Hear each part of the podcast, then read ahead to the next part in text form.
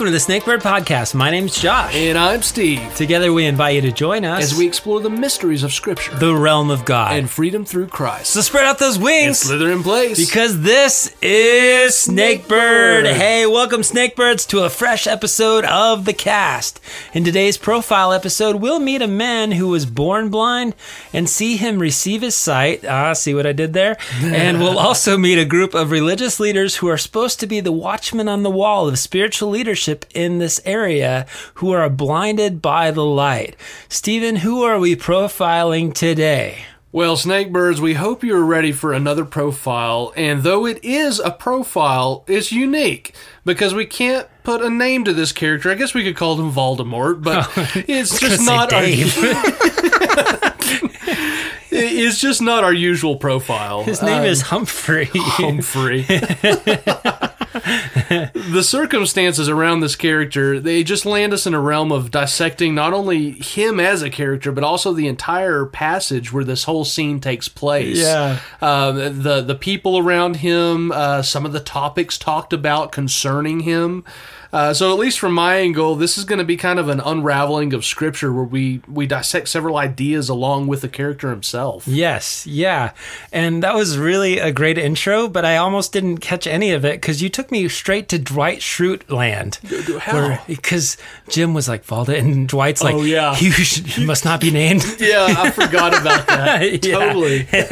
I'll, I'll own that one gladly. okay. I was like, shh, we can't say his name out loud. That's hilarious. Yeah. Yeah, it's odd because it's uh what chapter nine of John Yes. is dedicated to this guy, a whole chapter, but we don't got his name. No, no, and it never mentions it. And I, I was all excited to do a little bit of deep dive to see if historians or theologians had come up with a name because there's even a name for the rich man uh, in the parable of the rich man and Lazarus. His name is Dives, and so I was like, clearly somebody has to have a speculation of what this guy's name is. And so far, I guess the best one is Baltimore.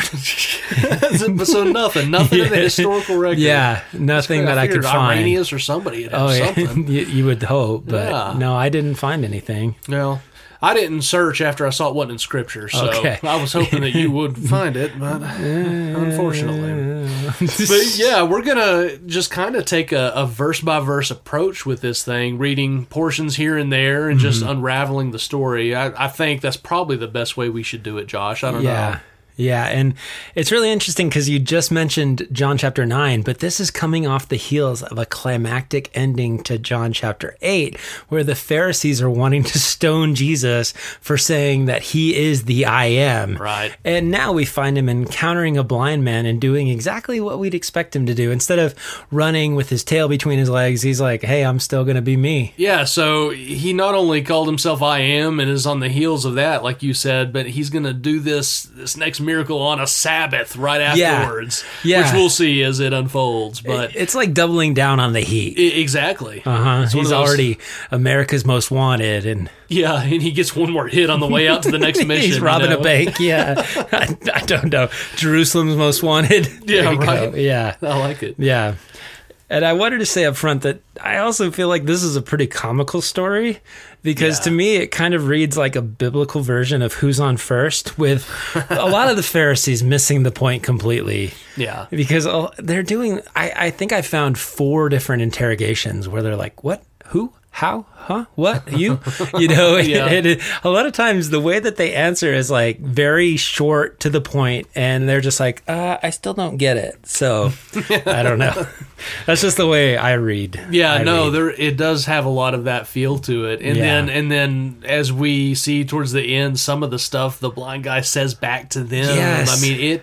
It is. It's quite a, a story. yeah uh, a lot of the commentators that i saw said man this guy was quick-witted Yeah. because every time he would throw their words back at them As encounters with Jesus usually happen, he had an extra boost of confidence to do some funny stuff at the end. Yeah, yeah, you could see that he'd been thinking about things. Yeah. he, might, he might not have saw them at first, but Yeah, yeah. Sorry for All any right. of those cited puns. enough. Um, so I say we just jump into it. I know that that I and like I said, we're going to be unpacking not only the character but some of the ideas of of what is being said and whatnot. So I know in the first two verses, I have a little bit to say right Mm-hmm. after them. So. um Josh, I don't know if you have any more prep work before we jump into it, but uh, just a couple disclaimers back to back that I, I figured I should mention. Yeah, well, I mean, depending on the profile, a lot of times we won't necessarily dive in and read a whole chapter. Um, we'll just summarize what's going on.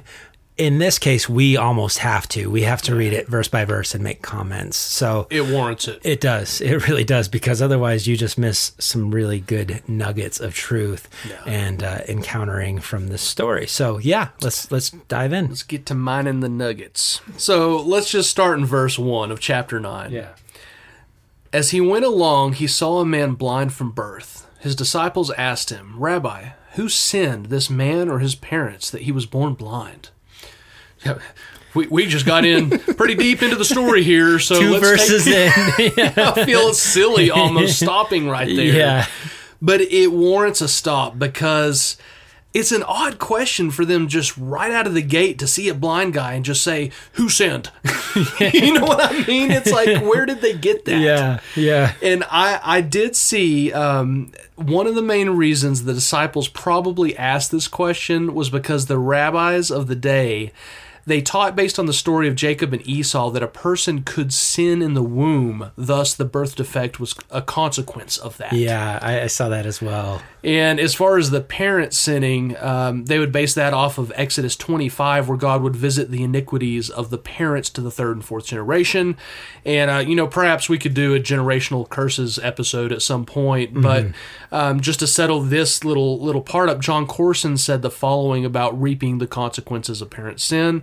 He says, is this what God means when he says a jealous God visiting the iniquity of the fathers upon the children to the third and fourth generation? No. That's the Godfather, not Father God. Exodus 25 simply means that God doesn't change the rules. He continues to visit, deal with, convict, and judge generation after generation. So I thought that was at least partially insightful uh, when trying to grasp why people of that day might believe that a blind man was suffering as a consequence of sin. The reason they would right off the bat just ask Jesus, "Who sinned?" when they saw a blind yeah. guy. That's the reason. There was kind of that stuff circling in the in the teaching. Yeah, I could think of them going, "Where the sin at?" Yeah, I smell sin. There's a yeah, blind man. yeah. Which um, one commentator speculated that as they passed him, of course, we have to understand that a blind person's usually their only occupation was being a beggar because they couldn't work. They had a lower position in society.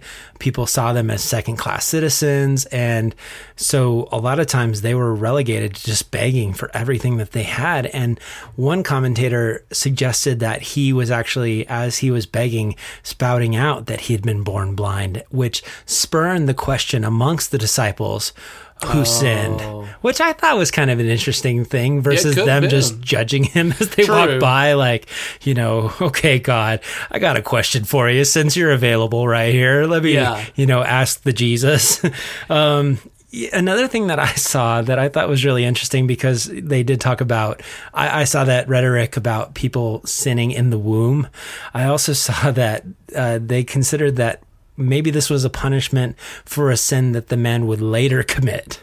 Oh Which wow! I mean, can Minority you imagine? Report. Yeah, yeah, exactly. The precogs. Yeah, Which, oh my gosh, if God did that, that'd be so wild. that's, that's foreknowledge and predestination, brother. Yeah, Just we're gonna have to get into that at some point. We will. Yeah, We will. Not um, now. no. Not yet. not not today. Um, but just I think it's a little bit sad, and we'll talk about this. How they're looking at this person and like, see this blind man here, you know, and he's like, "I'm right here. I can hear you, know." I can hear you talking about me." Yeah, it's just it's just really crazy. It's it is it's a comical type thing. And one thing that I kind of just thought of uh, is it kind of gives hope for me because this is this is in Jesus' ministry a little ways now Mm-hmm. that they're at this point. yes, And the fact that the disciples are still this ignorant of Mm-hmm. simple things of Jesus' teaching so far. I mean, has he done the Sermon on the Mount yet? I think he has. I think he he's Yeah. he's relayed some pretty basic information, so that gives me some hope, knowing that I, I can still get a lot of things wrong with how I see the world, and Jesus is still there. He he uh, he corrects me at the times that I need it, Yeah. and so and Jesus will as this unfolds. Yes, yeah. And um, thinking back about generational sin, I was reading that parable or that old Jewish saying that they used to say where it would say the the fathers would eat sour grapes, but the children's teeth would like buck back because of like the you know their Oh, wow, mouths yeah. or whatever. And I'm just like, oh, yeah, no kidding. so yeah, yeah. but again, uh, this blind guy right here is going. Uh, I can hear you. Yeah. Why am I being used as a as an example? And funny you mentioned that, Josh, because I, I did see one more interesting nugget here buried in this question they asked. Um, it, it brings up that age old topic of how loving God can allow evil into the world. Um, one thing I wanted to point out was Skip Heitzig said this in a sermon I heard once, and it's really stuck with me ever since. He says, the disciples make the man who is suffering with blindness a point of discussion rather than an object of compassion. Please mark that. We are so used to doing that. Well, I want to get into a theological discussion about the problem of evil. There's a place for that. But there comes a point when you must ask yourself, what are you doing to help alleviate suffering? Is it just a topic of discussion or is it an object of compassion? Hmm. And isn't that a, a, a great question to ask ourselves? Are we really interested in the meat of that initial question? And have we gone any further in trying to remedy that evil that we're questioning, that we're throwing, you know, in the face of? And not to take away from the fact that there is some legitimate questions people might have, but that really is something I've noticed when a more militant person asks that type of question in the attempt to undermine a loving God. So, not really going to expound on that too much in this episode, too much further. I just really found it to be some food for thought that um, the, the disciples kind of came at it like that. It, it was a point of discussion Yeah. rather than an object of compassion. I thought Yeah. Skip put that really well. No, I thought that as well. So, um, yeah, let's should we uh, continue on, Josh? That's that's all I had for those two verses, unless you had some more to unpack. Nope, I think we should keep going. Sweet. You want to read it? Sure.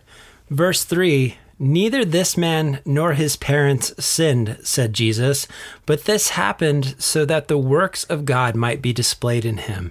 As long as it is day, we must do the works of him who sent me. Night is coming when no one can work. While I am in the world, I am the light of the world. Man, that's such a great statement. Yeah, it is. It's one of the I ams, of course. Yep. Yeah, and um, so I have a couple things on this real quick. Yeah, there, there's some to unpack. Uh, yes, Again. for sure. Yeah. And I think I'm going to piggyback off of what you just said about Skip Heitzig. Spurgeon said this Jesus doesn't dwell on the theological puzzle, but on actually helping the man. It is ours not to speculate, but to perform acts of mercy and love according to the tenor of the gospel. Let us therefore be less inquisitive and more practical, less for cracking doctrinal nuts, and more for bringing forth the bread of life to the starving multitudes. Oh wow. And, um, you know, even with what Jesus said, where he said, But this happened so that the works of God might be displayed in him, uh, this doesn't mean that God deliberately caused the child to be born blind in order that after so many years his glory should be displayed in the removal of the blindness. To think so would again be aspersion on the character of God.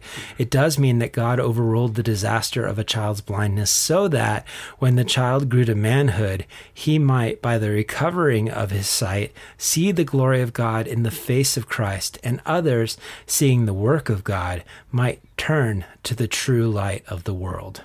Uh, And so, yeah, it's it's one of those questions that a lot of people ask of why does God allow Yep. good things or bad things to happen to good people? And I love that there's somebody that's turned that around and said, why does God allow good things to happen to bad people? yeah, true. Yeah, and I actually I have a little more to expound on Please, that too. yeah. Um, I, I have two points of interest in Jesus' two point response here. Okay. Um, that was very Peggy Hill of me. Forgive me. we should uh, we should park for just a second uh, on, on that idea. I think that a disability was given to someone so that God could use it, and two, this comment of Jesus that night is coming and the time to do God's work is while Jesus is on earth. Uh, so it seems to read. Uh, to the first point that the man was born blind so the works of God might be displayed in him, the Moody Bible commentary says the following. The Lord corrected the disciples, establishing the truth that many disabilities are not the result of sin. In the sovereign plan of God, the man's blindness allowed for the works of God to be displayed in him. This display of God's works has been multiplied as millions have read this story through the centuries. And the reason I find this interesting is because something that we've all heard concerning the fall of man. After the fall of man, after being kicked out of the garden, we initiated that, that fallen system with fallen ways. And, and even if you visit Ken Ham's Answers in Genesis website or, or get a Dr. John Morris book, you'll, you'll even see theories on how the genetic system has slowly degraded since the fall, leading to all these disabilities and all sorts of these human ailments. But on the other hand, we see Jesus talks about this ailment as something given to the man in order to bring glory to God. And I don't know if you've heard, Josh, but certain ministries can definitely push this idea of God being so in control of his creation, along with the inevitable ending to bring him glory that everything that happens happens because God wills it. Wow. And this has been problematic for many people because we have these situations where some very atrocious things have happened to people, and they're told, according to certain, uh, I guess you could say, denominations, uh, that God actually willed those things to happen to them, Wow. because Romans eight twenty eight says God causes all things to work together for good to those who love God, those who are called according to His purpose. So I do want to mention that Jesus didn't say God made this happen to the blind man. He just said it happened Yes. so that God would be glorified. Yeah. And just like Romans 8:28 doesn't say God causes the evil that eventually turns to glorify him, but that in the end he will be glorified even in the evil things which will be turned into something else when all is said and done. Yeah. So, uh, of course, we won't be answering the age old debate in this episode. I just thought it was really good to mention some of these things because even the disciples immediately took the conversation to those realms, just like we still do today. People Yeah. struggle with it. Yeah. So, uh, as we always say, there, there's uh, many things that hold true as they all balance in tension of one another.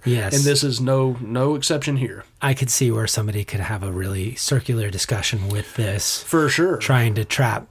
a lot of times it, it comes from us assuming it's saying something that it just doesn't say. Mm-hmm. So Yeah. Anyway, I thought it was a good thing to point out. I think we both kind of did. So. Yeah. Yeah, for sure. All right. So shall we move on? Please. All right. In typical fashion, Jesus continues in this scene by backing his teaching up with something no one can really argue with a miracle. I'm going to start in verse 6, which is picking up where we left off. After saying this, he spit on the ground, made some mud with saliva, and put it on the man's eyes. Go, he told him, wash in the pool of Siloam. This word means sent, in parentheses. So the man went and washed and came home seeing. Wow. I mean, I mean, just uh, miracle done right there in one yeah. verse, Yeah. two verses. Yeah. And using spit Yeah, yes, and saliva. dirt. Yeah. Made some mud. Not to be confused with rock band. Nice. You know, I was thinking of Jesus walking up to this guy, and at first he's hearing um, himself being used as the example of a question. And maybe he just has those kind of heightened senses where one doesn't work, so the others work. And so he's like, I can feel the air moving where somebody's actually pointing at me from like two feet away. Where did, who sinned, this guy or his parents, you know? Yeah. And all of a sudden he just feels like, um, maybe Jesus talking to him and uh wait, did you say I'm the light of the world? And then he hears and then and then the next thing you know, his eyes are getting filled with just wet clay. Yeah, And um I don't know. I just it's like uh thanks. yeah, it's a it's a scene to behold, isn't it? Yeah, yeah. And and for Jesus to say now go wash in the pool of Siloam, we don't have a reference point of how far this was for him to walk. Yeah, But for him to go was an act of faith. because he could have been like, "Oh man, I got to use my favorite rag that I keep to try to clean this off my eyes," because it would have felt weird. And he he still couldn't see on the way there from what it looks like. No, no, I don't think he could until he actually got there to, to clean up. Um, I did notice that Jesus healed people three times with spit surrounding circumstances. and, and a lot of people mention that um, in the New Testament, right around this time, they were identifying saliva as having medicinal qualities and um, I thought that was really interesting. I've I've seen that pointed out a, amongst a lot of commentators, and then another um, couple of commentators mentioned that he changed the methods of his healing so people wouldn't focus on the manner and miss the message. Because one time he spit on the ground and made clay like he did here, another time he actually spit into the eyes of some man, and then the last time he um, he put his finger in their ears and then he grabbed their tongue, like he spit and grabbed their tongue. That's I've never heard it described quite like that, so Okay. bluntly like that. Yeah, well, that's Josh right there. Gospel according to Josh. Well, no, I mean to get a feel for what what he was doing. Wow, that's that's something. Yeah, and another um, another person pointed out that Jesus doesn't even promise the man his sight. It, it was implied, but it's not specifically promised. He just next thing you know, this guy's getting something rubbed into his eyes. True. And says, "Go wash in the pool of Siloam." Yeah. And maybe he's heard again murmurings about who's around him. Maybe he's hearing that this great rabbi or this healer is in his area, but it, it, it takes faith because I can imagine him having to walk his hand along the walls of Jerusalem trying to get down to this pool. Um, I guess it was where uh, Hezekiah's tunnel came to a, a flow. That's why it's called sent because the water was sent through Hezekiah's tunnel and pooled in this area. Yeah. And um, you had to walk down, which another kind of dangerous uh, thing as a blind person having to navigate this area. And um, this is something that I've never th- thought of or um, even considered. But somebody said that Jesus might have used the clay as he's putting it on his eye sockets to actually fashion a new set of eyes from the Oh. dirt. That's something to think about. Isn't that so cool? Yeah. Uh, you know, just thinking about how God breathed life into the dirt and created Adam. I mean, we, to Jesus, we're just the clay. Yeah. You know, I think that's Right. just so cool. That is. And um, this is the first biblical record of a person being born blind receiving sight. From Genesis to John, no prophet, priest, or apostle ever gave sight to eyes that were born blind. And that would make a difference Yes. because some people can could go blind, but this guy was born blind. Yes, yeah, and and we'll talk about that on why that's so significant, especially with the Pharisees' um, interaction of it and their Yeah. their uh, wariness of the miracle. So I just thought that was really cool. That Um, is. yeah, and so should we just continue to go on with verse eight? I can read that. Yeah, yeah. Why don't you start on that? Okay, verse 8. His neighbors and those who had formerly seen him begging asked, Isn't this the same man who used to sit and beg? Some claimed that he was. Others said, No, he only looks like him. But he himself insisted, I am the man, which again to me rings out a little comical. Uh, verse 10 said, How then were your eyes opened? They asked. He replied, The man they call Jesus made some mud and put it on my eyes. He told me to go to Siloam and wash. So I went and washed, and then I could see. Where is this man? They asked him. And he said, I don't know. Wow. Yeah, I mean this this event really starts to stir the waters at this point, Mm-hmm. doesn't it? it really does. I get it. Uh, I, I wasn't even trying. I wasn't even trying. You know, but I claim it because I'm just that good. I thought I thought you were like leaning into the puns, the dad no, jokes. no, Yeah. no. But seriously, this is uh, this is where things start getting stirred up. Yeah. Yeah. Him walking back. And I, I love that. Well, to me, it's a little bit sad because I feel like, again, being blind, he probably was a second class citizen. And so his neighbors may not have took a really healthy look at him. Maybe they just walked by him and never really saw him for who he was. Yeah, which is why they would they would argue about him being no, he just looks like him. Mm-hmm. But uh, it, it's obviously this man who was once blind, he's completely and forever changed. Though. Mm-hmm. Um, there's those who saw him every single day, like you said, that passed by, and they were confused. Uh, people who have been blind their whole life, they just don't simply start seeing all No. of a sudden. No. And as these things usually went, I mean, the Pharisees get wind of it and that it was done on the Sabbath, and that's when the interrogations really start. So uh, let's jump into 13 and just see how it starts progressing from this point. Yeah. They brought to the Pharisees the man who had been blind. Now, on the day which Jesus had made the mud and opened the man's eyes was a Sabbath. Therefore, the Pharisees also asked him how he had received his sight. He put mud on my eyes, the man replied, and I washed, and now I see. Some of the Pharisees said, This man is not from God, for he does not keep the Sabbath. But others asked, How can a sinner perform such signs? So they were divided. Yeah. Then they turned again to the blind man. What have you to say about him? It was your eyes he opened. The man replied, He's a prophet. So we got this scene where they they're like uh, interrogating this guy. Yeah. What happened? He Yeah. said, he washed my eyes. What happened? He washed my eyes. Yeah. Different groups, same story. Mud on eyes, I wash, now I see. Oh, yeah, yeah, yeah. so it, it's it's just a confusing situation because this stuff ain't supposed to happen. Mm-hmm. Yeah. And the Pharisees, they bring their accusations that this can't be from God. He was healed on the Sabbath, which is that just kind of enrages me in itself. The, that's what they bring, you know. Uh, the elephant in the room shows something only God could do, but they're discounting that because it was done on the Sabbath. It just, it just, it's kind of uh, enraging almost. Yeah, it's another an example of them making a mountain out of a molehill, whereas you you you focused on the minutia and you missed the miracle. Yeah, yeah.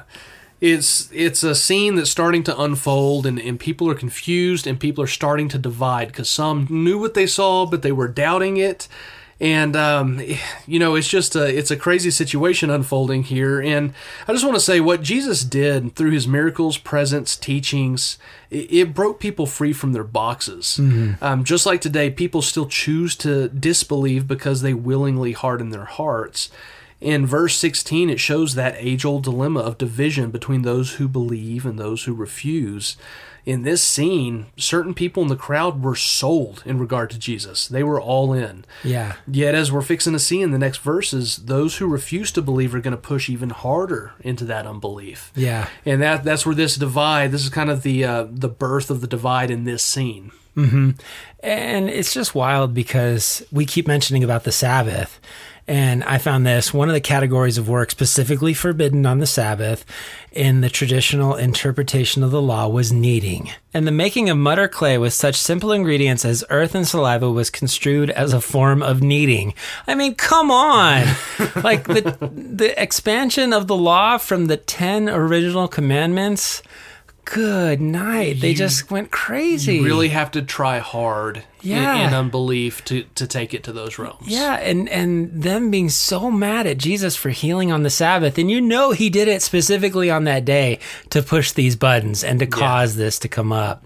Oh, yeah. And you know, uh, the fact that they go, "This man is not from God." The way that it reads in the Greek is um, like this form of "this man" that it says is said with such disdain and contempt. And it's really interesting, and it talks about division because the message of Christ is one that does divide, and it divides those who trust and those who do not. The message of the cross is foolishness to those who are perishing, but to those who are being saved, it is the power of God.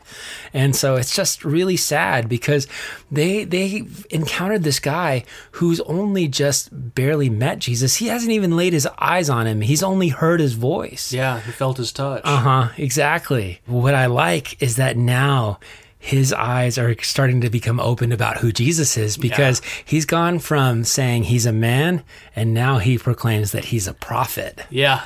And uh, there was that- progression. yeah, yeah, and I, I there's going to be that as we go. Yeah. But there there was a rabbi who was a prophet who was known for healing on the Sabbath, that they didn't give a lot of hassle about him doing it. And so I think maybe if this guy had kind of heard that in circles, he's like, this is a prophet. And, and I think he's okay to do what he did on this day. Right. He was trying to almost smooth things over, possibly. I don't know. I just, I love his answers. They're always short and to the point. Who was it? I don't know. What did he do? He made mud, put it on my eyes. Now I see. Yeah. I washed. Putting it that way, it makes me chuckle. it, it is very much so like that. Yeah. I mean, like, who do you say he is? A, a prophet, I imagine. yeah. Who's on first? Jesus. yeah. Yeah, it is. I see. I see your point. to Okay. that. Oh, good. That's funny. so, uh, yeah, it's it's um, picking back up in verse eighteen. Uh, yeah. Do you want me to keep the story going from here? Yeah, keep it going. Okay, verse 18.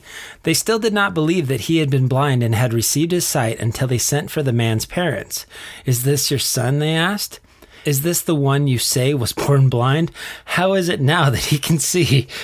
I'm sorry. The way that they're asking this is just hilarious. Yeah. Um, Such loaded questions. Yeah. They say, We know he is our son, the parents answered, and we know he was born blind. But how he can see now or who opened his eyes, we don't know. Um, ask him. He's of age. He will speak for himself. His parents said this because they were afraid of the Jewish leaders, who already had decided that anyone who acknowledged that Jesus was the Messiah would be put out of the synagogue. That's why his parents said, He is of age. Ask him. Yeah, I mean, golly. it's it a sad scene. It is. It is.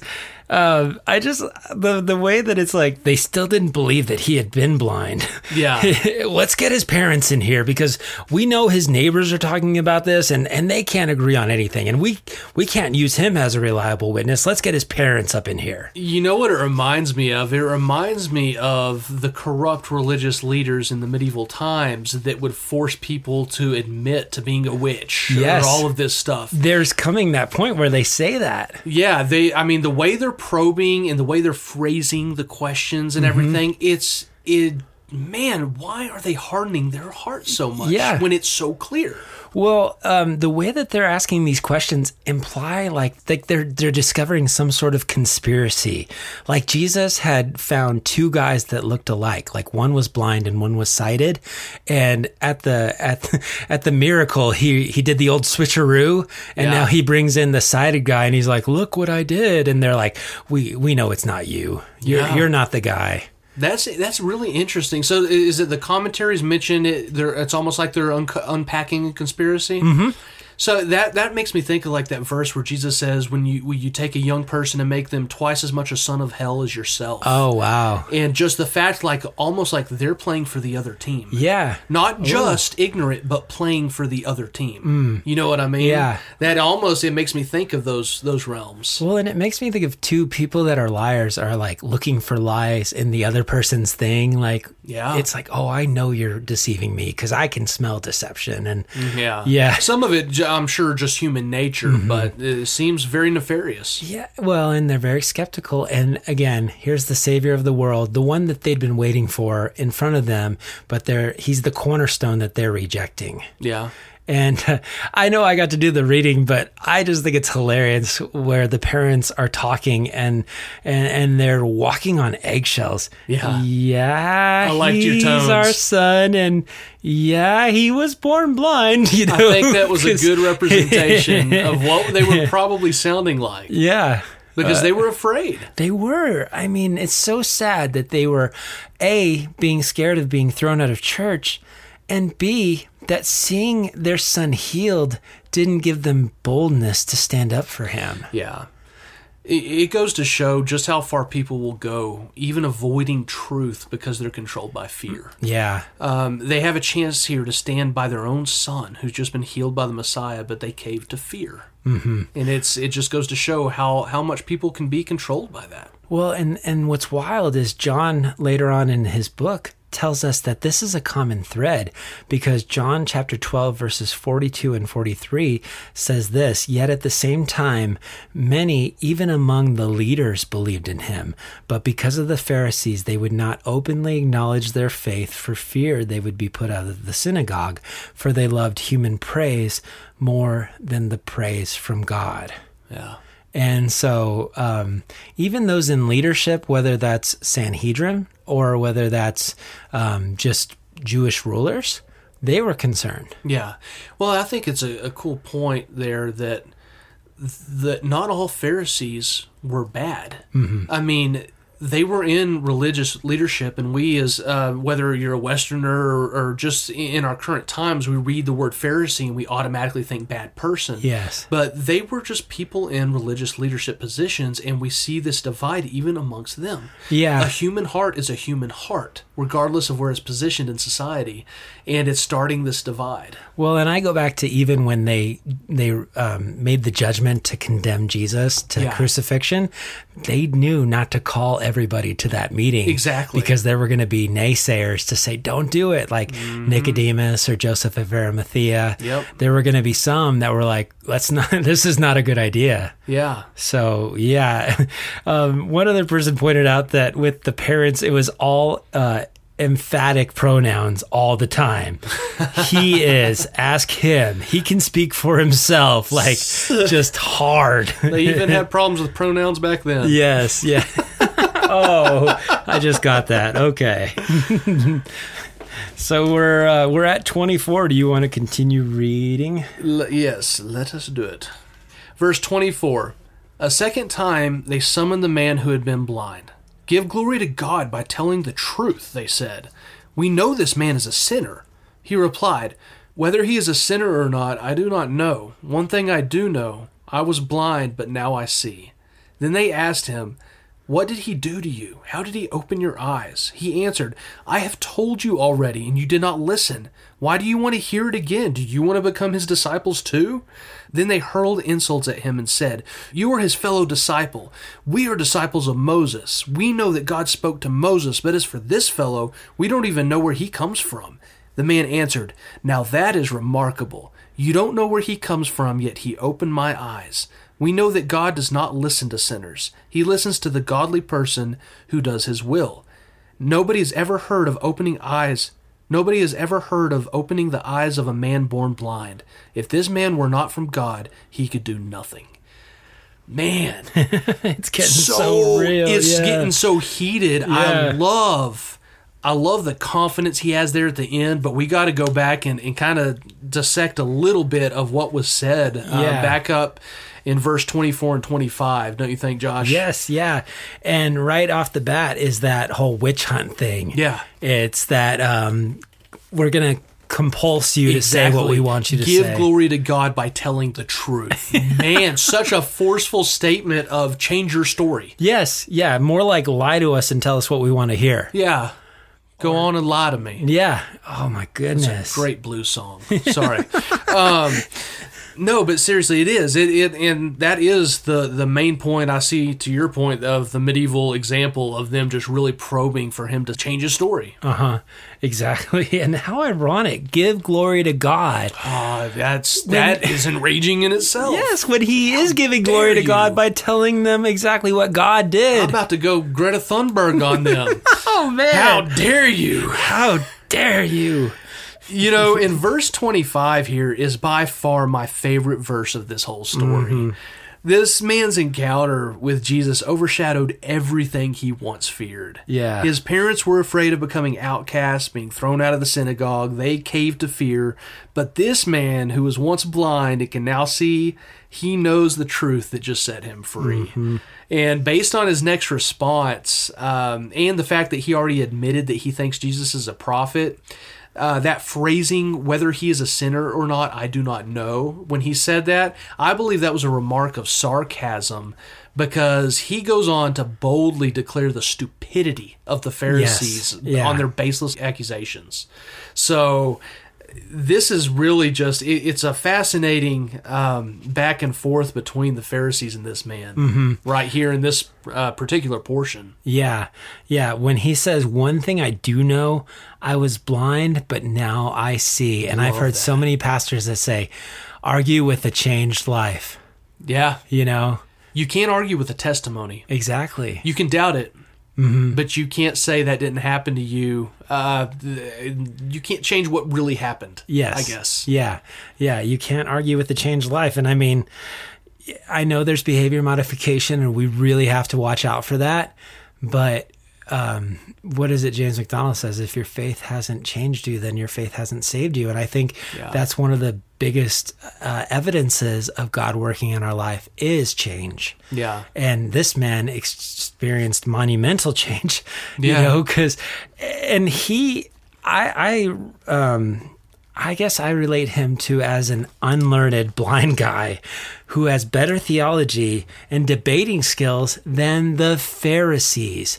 Yeah. Who, if you had to, you know, if you go through the education that a Pharisee had to go through and you find out some of the things that they had to be able to accomplish to become a Pharisee, Yeah. it was tremendous like we i don't i don't think i have the dedication of what it would take to become a pharisee. When you talk about taking the law and uh, rolling it up in a scroll and putting a nail through it and then being able to identify the letters that the nail went through on that specific scroll to fill it in um, by memory Yeah. have you ever heard that part I haven't, but I, I've heard similar things to the ends they went to to know the scripture and the exactness of it. oh good okay because I hadn't heard that particular as i was one, saying that i was like did i dream that one I hadn't heard Okay. it, but it doesn't surprise me. I have heard that somewhere. I just pulled that from the recesses of some memory from it was the spirit. yeah.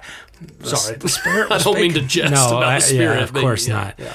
Um, Stephen, Uh, we'll talk after. whether that was the spirit or not, I do not know. this is one thing I do know is that oh, tomorrow when I know I'm going to have a bad day at work, I'm going to think of that. well, and I do. I appreciate again feeling the comedy of this story is that you almost feel like so many of his lines are said with a hint or a tinge of wit and sarcasm. Yeah. Where he's like, I, I don't know, but I do know this. And then he's like, I've already told you and you're not listening. Yes. Why do you want to hear it again? Do you all want to become his disciples too? Because I mean, I, That was for sure. That had to have been Oh, sarcasm. absolutely. I don't think you can really read it any other way. Yeah, and then they start uh, hurling insults at him. Yeah. Which is what men of righteousness always do. exactly. That's what I pointed out is that these are supposed to be the pastors of the people. They abused him, they insulted him, and then they rejected him. Yeah. How incredibly terrible is that? Well, and your, point too. I don't mean to cut you off there. You- Uh, you th- didn't. To your point on him uh, probably being unlearned and then having this boost of debating skills all of a sudden because he was just had an encounter with Christ makes me think of Peter. Man, Mm-hmm. Yeah. talk about foot in your mouth syndrome. He was the worst. And think of his first sermon. Just insane, um, a new ability to debate the Yes, truth of God. yeah. And that reminds me of here. I mean, these and, and these Pharisees here in a minute, they're going to point out to the fact that how dare you lecture us? Mm-hmm. Because to your point, we went through all this schooling, you didn't. Yeah. Yet they're being threatened by what he's saying. Yeah, and, and I appreciate even the the text surrounding our snakebird um, proof text of saying, you know, Yeah. be wise as serpents, gentle as doves, is that um, earlier in the chapter, God says, "Don't worry about what you say if they drag you into court." Oh, yeah. And I've always kind of envisioned this story as happening in like a a Jewish uh, outdoor corridor type of hallway, but from my understanding is that they were actually dragging him into their place of decision. Yeah. And surrounding him in a sense and interrogating him as if he's on a witness stand. Mm-hmm. And That's so, actually one thing that I point out. Oh, okay, Here okay. after we read these next few verses, Okay. that, that's right on the money from what I read. I got some thunder in my pocket because I just stole it. Calling you Zeus. Oh mercy, we're dumb. so dumb. Let's uh, let- let's cut cut the dumb out and, and jump back in the verses, shall Okay. we? Yeah, I have a couple more points if that's all right. Yeah, go for it. Well, it just cracks me up that again they start referring to Jesus as this fellow, Yeah. and uh, then they have to bring up their daddy, Moses. you know, This is the original point that people started calling God Daddy. I guess, or, or no, yeah. no, leader. If you've listened Moses. to our daddy episode, Yeah. they were like, "But we are disciples of Moses, and we know that God spoke to Moses. We know But- Daddy. Sorry. But as for this fellow, we don't even know where he comes from. And I mean, Yeah. the fact that they have to rely on their pride Yeah. to come back to and it's not even Father Abraham, it's it's Moses, the the law, you know, Yeah. and oh it just it hurts my heart because again, and I know the Lord is going to come and he's going to reveal himself to the Jews. And and there are a lot of messianic Jewish people out there but it hurts my heart to see them reject God. And and I mean I I sound like I'm getting teared up because I am. It just it's so sad to see the creator of the universe standing right in front of them and and being so spiritually pompous that you miss it. And I don't want to pass that up in my life because there's been times where I've been prideful. And in my pride I've missed opportunities to love people. And in my pride I've missed opportunities to to show the love of Jesus. And I've missed opportunities for God to move. And so it's very easy to wear a hat of judgment when I look at the Pharisees. But I also want to put myself in their shoes and be like um, more sad than judgy. Amen. As we should all. yeah, because this this guy, he's just being real and he's he's on the spot and and yet he's holding his own. And some of it is his wit and some of it is definitely the Holy Spirit and Yeah. the Lord kind of speaking through him. But it's so sad to think that these were supposed to be the spiritual leaders and they they weren't living up to that. And so I think just introspectively I want to look at my heart and make sure that, you know, I, I never do that because um uh, that's just a scary thought, and and he does bring up an interesting theological point um, because he says um, he says now that is remarkable. Another uh, sarcastic saying. You don't know where he comes from, yet he opened my eyes. We know that God does not listen to sinners; he listens to the godly person who does his will.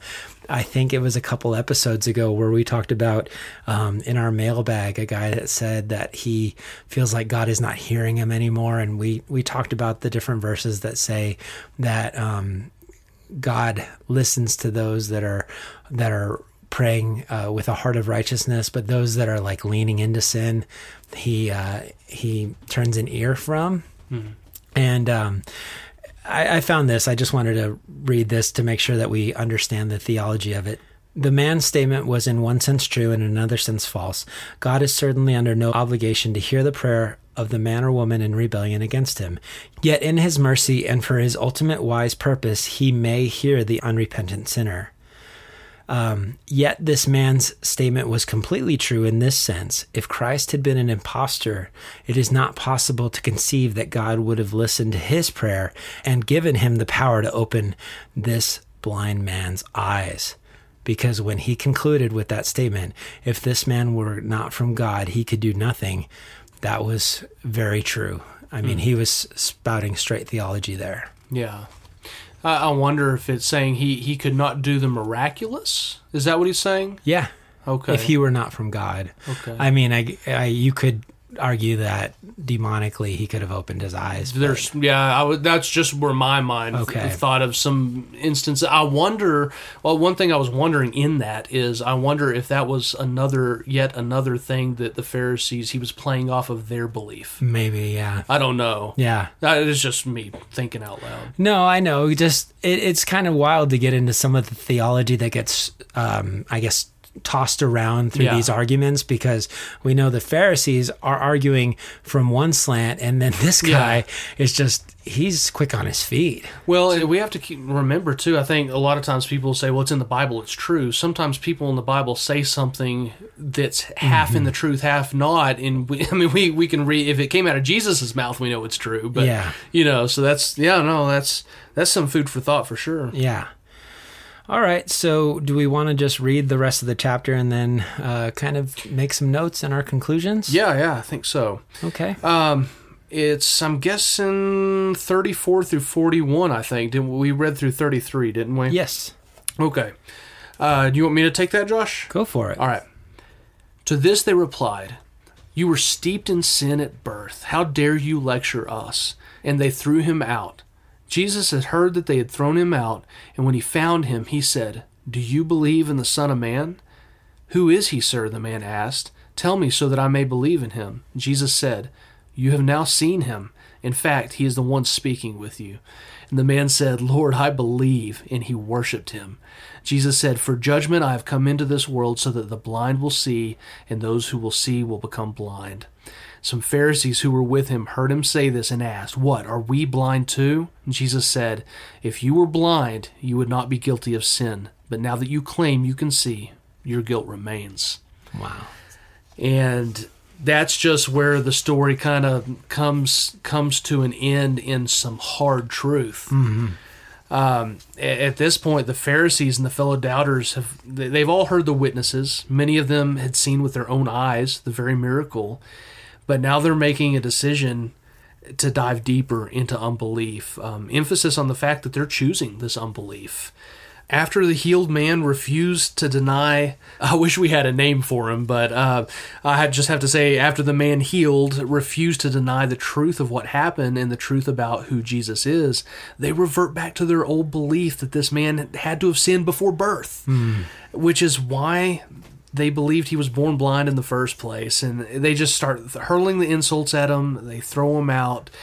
And this scene is just on the other hand fantastic because mm-hmm. it's one of those grand exit moments where Jesus just makes a mic drop statement before dusting his feet off and moving on to his next part of the mission. Yeah. Um, what I couldn't help but notice in the layout of this story into the last scene here is remarkable because it finalizes this story in a way that is directly translatable to how people are saved today.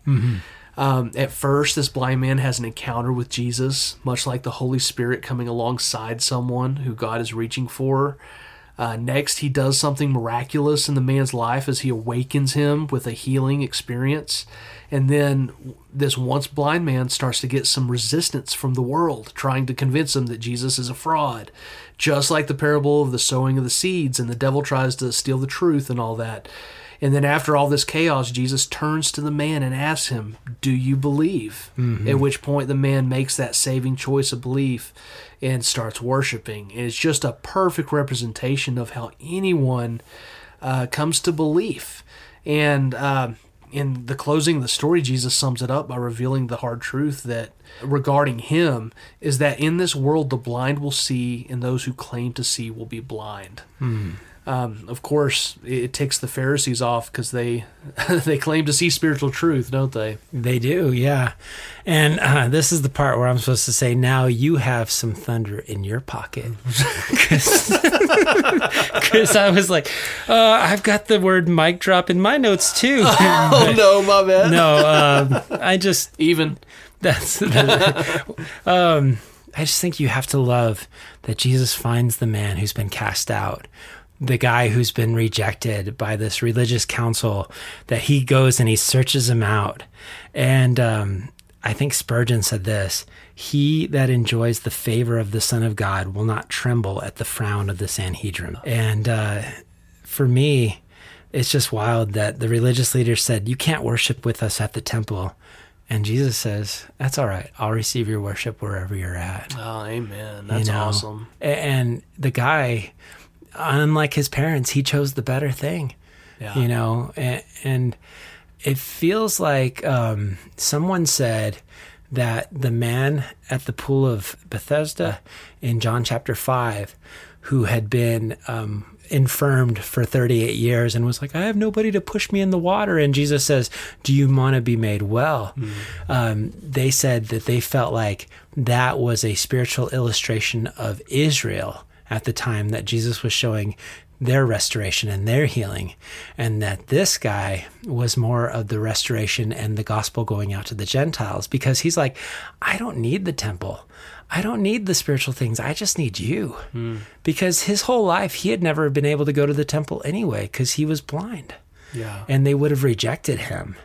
And so I, I know that there's a lot to unpack if you wanted to carry the illustration out. But um, as you said it with salvation, I wanted to note his spiritual progression in the way that he referred to Jesus. Mm. Because at first he refers to him as a man and then as a prophet. And then he said, He's from God. And then the mm-hmm. next thing he said, He is the Son of God. And then he said, He's the one I believe in.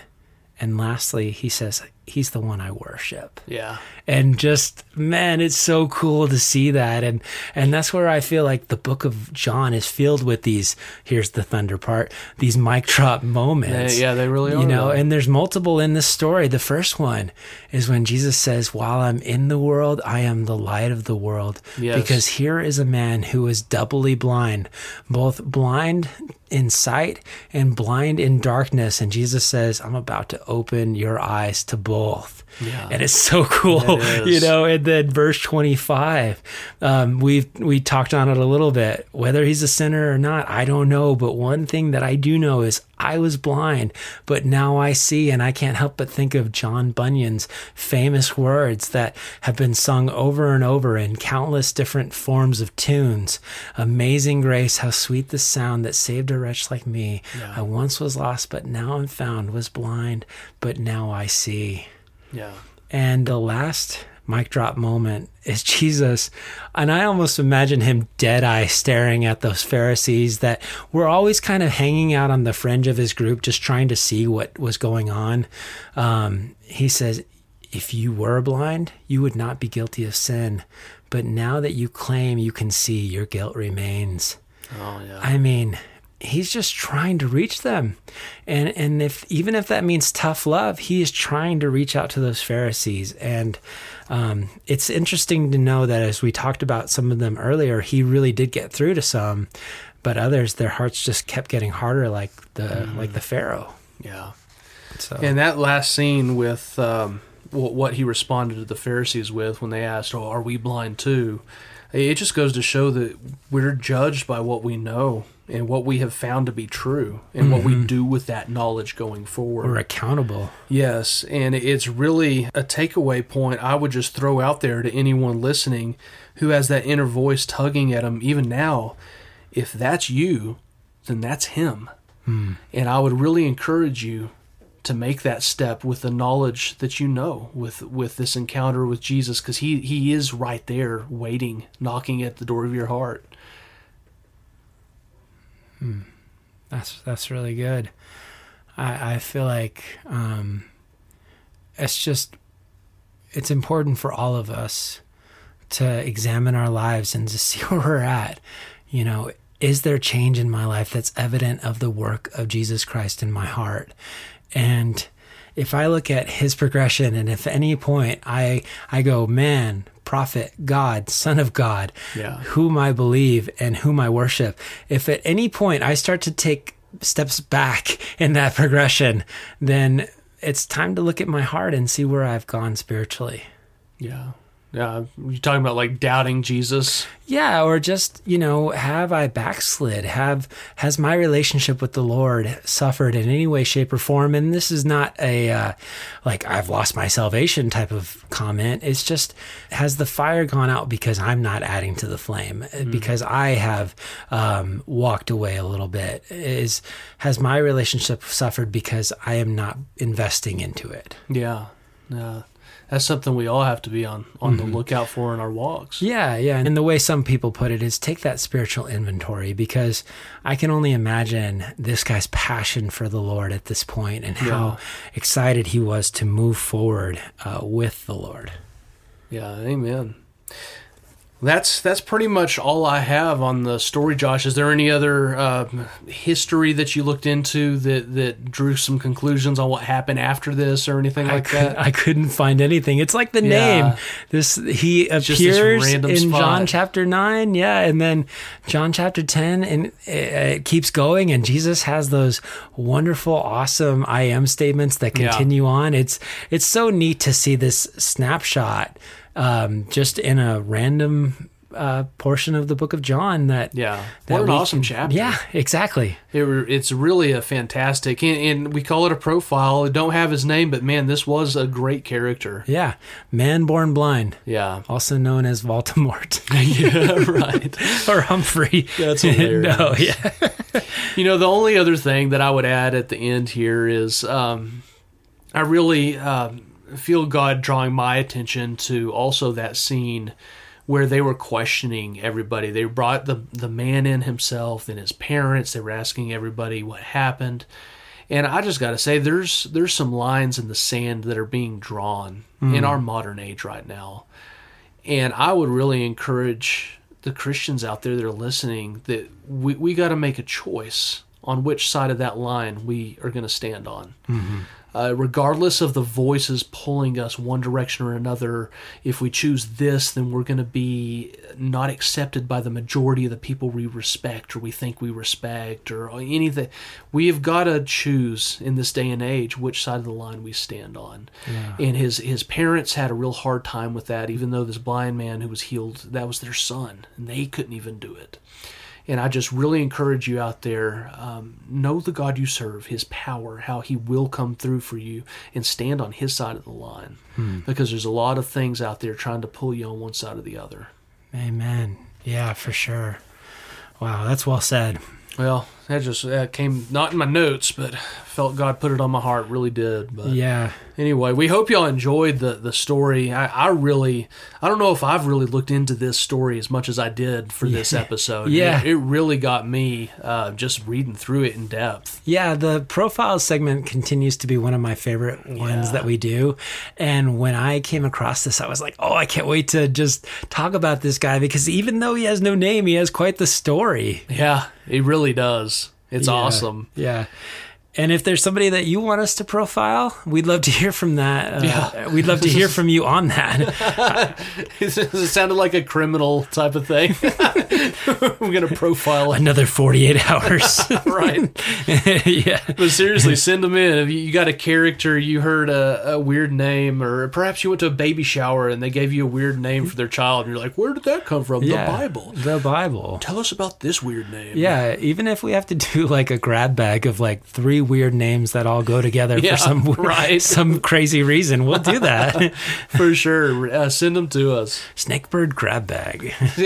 well, it's, good. We got mailbag and we can go grab bag. Yeah, Dumb. it's late. Let's It stop. if you want to submit your profile request, uh, you can do so on our Facebook or through our email at connect at basnakebird.com. That's right. And uh, don't forget, helps us out tremendously, uh, gets us to more ears out there. If you give us a, a rating, review, a, a few good words helps a lot too. So if God puts it on your heart, we would greatly appreciate it. And uh, like Josh said, just please reach out to us. We'd love to hear y'all's feedback, uh, wh- even if it's not a show episode uh, topic or something. Just just to reach out and say, "Hey, we're listening." Um, just let us know you're there. That is really encouraging for us. So um, it, please do that if God puts that on your heart too. That would be great. Yeah. So, snakebirds, always remember whatever you do, Wherever you go, no matter what life throws at you, even if it's a bunch of judgy Pharisees, there's never been a better time to follow the way of Jesus. and be a snakebird.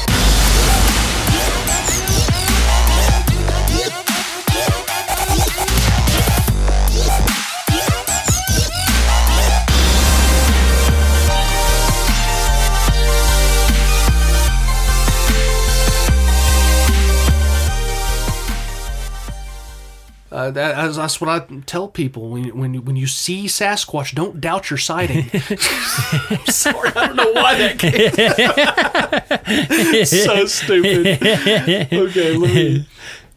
Okay. Oh, I was like, let's get that.